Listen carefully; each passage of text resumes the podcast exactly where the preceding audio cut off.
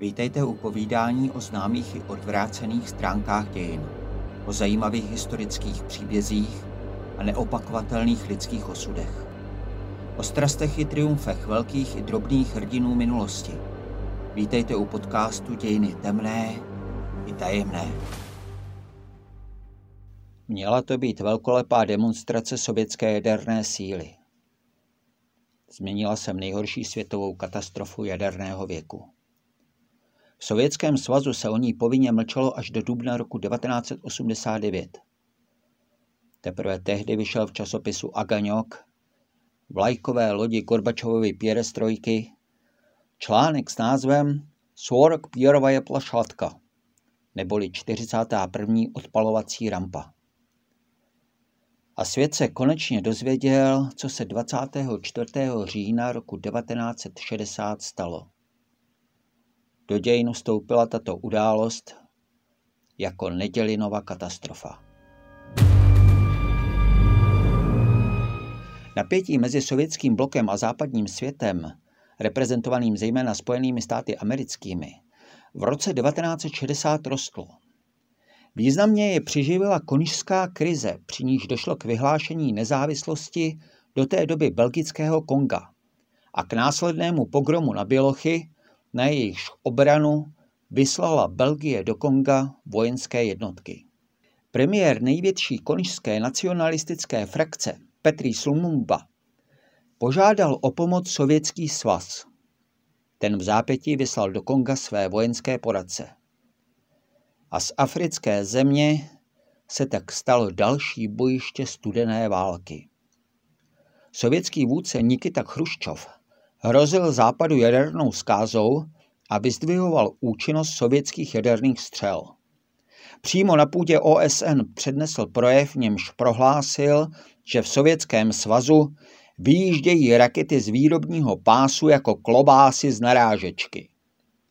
Jenomže trochu blafoval a úzkostlivě doufal, že už brzy dostane do ruky nějaké trumfy, které ho v té hře udrží. Jednou z takových karet měla být nová mezikontinentální balistická raketa R-16. Vyvinuli tým združený kolem hlavního konstruktéra Michaila Kuzmiče Jangela, podléhající vrchnímu veliteli ruských strategických raketových sil, maršálu Mitrofanovi Ivanoviči Nedělinovi. Ten se nyní dostal pod tlak, aby se co možná nejrychleji prezentoval novým úspěchem. Nedělin s Angelem doufali, že stihnou první zkušební odpalnové rakety k oslavám Velké říjnové socialistické revoluce, připadajícím na 7. listopad, čili podle starého carského kalendáře na 25. říjen. Věci se však začaly kazit hned od samého začátku. Jangel povolil dodání první více než 30 metrů dlouhé a bezmála 150 tun těžké rakety k testování v kosmodromu Baikonur již v září 1960. A to navzdory tomu, že řada technických problémů nebyla dosud vyřešena. Někteří pamětníci později vzpomínali, že potíže provázely testy rakety hned od jejich zahájení 26. září 1960.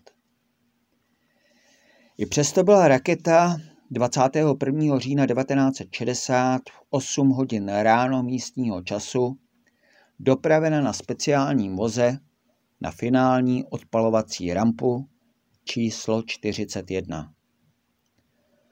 Státní komise určená pro dohled nad celým projektem, jejíž složení schválil osobně Chruščov, stanovila jako datum zkušebního odpalu 24. říjen 1960. Den před stanoveným termínem byly úspěšně dokončeny závěrečné zkoušky a technici začali do rakety tankovat palivo. Ukázalo se ale, že při tak významné události nedokáže kosmodrom dodržet vlastní bezpečnostní předpisy. Přestože měl velitel Bajkonoru, generál Konstantin Vasiljevič Kerčik, dohlédnout na to, aby během čerpání paliva všichni, kdo tam nemají co dělat, opustili z bezpečnostních důvodů oblast. Zůstával poblíž rakety nadále nejenom Nedělin s Angelem, ale i dalších až 150 civilních a vojenských osob, které přilákala zvědavost. Nedělin si dokonce sám přenesl židli přímo k odpalovací rampě, aby mohl všemu velet. Třeba, že mu to nepříslušelo. Námitky, že je to nebezpečné, odbil slovy, čeho bych se měl bát. Nejsem snad důstojník? Gerčik měl protestovat, ale tváří v tvář vrchnímu veliteli raketových sil se toho neodvážil. V pozdním odpoledni byly otevřeny membrány, přes něž začaly do palivového potrubí proudit pohonné hmoty. Potrubí netěsnilo a technici zaznamenali únik paliva v řádu kolem 100 kapek za minutu. Jangel prohlásil, že takový únik je přijatelný a pro start rakety prý nepředstavuje riziko. Gerčik jeho sebevědomí nezdílel. V jednu chvíli dokonce navrhl, aby bylo veškeré palivo z rakety vyčerpáno. A to přesto, že raketa by už poté nemohla nikdy odstartovat.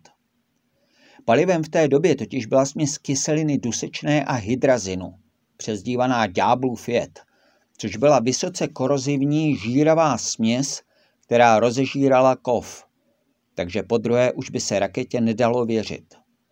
Na tankovaném stavu prostě musela do vzduchu, jinak byla na odpis. Nedělinovou povinností v té chvíli bylo nechat věci na těch, do jejichž kompetence spadaly. Cítil však silnou osobní zodpovědnost za to, že se test opravdu uskuteční podle plánu a odmítal si připustit, že technické problémy mohou nabít katastrofálních důsledků. Návrh svého podřízeného, aby raketu raději vyprázdnili, proto odbil osudnou větou. V jaderné válce by nebyl na takové věci čas. Podepsal si tím rozsudek smrti. A nejen sobě, ale také zhruba stovce lidí kolem. Současně tím poskvrnil své jméno, protože katastrofa, která následovala, se do historie vepsala jednou provždy jako Nedělinova. Příprava ke startu tak zatím pokračovala.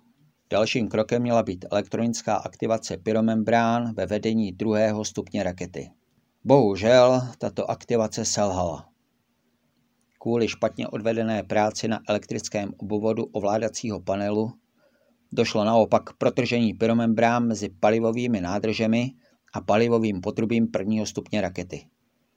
Pohonné látky tak začaly proudit potrubím z nádrží k motorům, což znamenalo, že start už se nedal odložit. A jeho příprava se radikálně zkracovala. Několik minut po protržení membrán navíc selhal rozvod elektrického proudu, jenž měl raketě dodávat energii. Souběžně s tím došlo k samovolnému odpálení pyrotechnického zařízení, jimiž se otevíral ventil na jednom z motorů druhého stupně rakety. Motor se zažehl a spaliny hoření během několika okamžiků propálily stěny nádrže paliva v prvním stupni. Následovala obrovská exploze, jež vytvořila na odpalovací rampě ohnivou kouli o průměru až 120 metrů a způsobila takový žár, že lidé v bezprostředním okolí rakety, včetně samotného Nedělina, se takřka doslova vypařili. Další podlehli plamenům nebo jedovatému kouři. Očití svědci později popisovali děsivé scény. Rampu obklopoval plot, takže ani lidé, kteří začali od rakety utíkat, nemohli uniknout. Další se pokusili zachránit se skokem do studních vykopaných kolem startovacího komplexu. Tam je však dostihly toxické výpary. Únik navíc znesnadňoval tající asfalt, v němž se zoufalým mužům bořily nohy. Výbuch si vyžádal podle sovětských pramenů bezprostředně životy 74 lidí. Další čtyři prý zemřeli v následujících dnech. Počty obětí se však v různých zdrojích liší a pohybují se od 92 až po 200 mužů. Konstruktér Jangel přežil jen díky tomu, že si chvilku před explozí odskočil spolu s dvěma kolegy na cigaretu a vzdálil se tak od rakety. Maršál Nedělin byl pohřben jako hrdina na Rudém náměstí u Kremelské zdi. Sovětský svaz označil celou katastrofu za letecké neštěstí a dlouhá léta ji tajil. Pravdivé informace o tom, co se 24.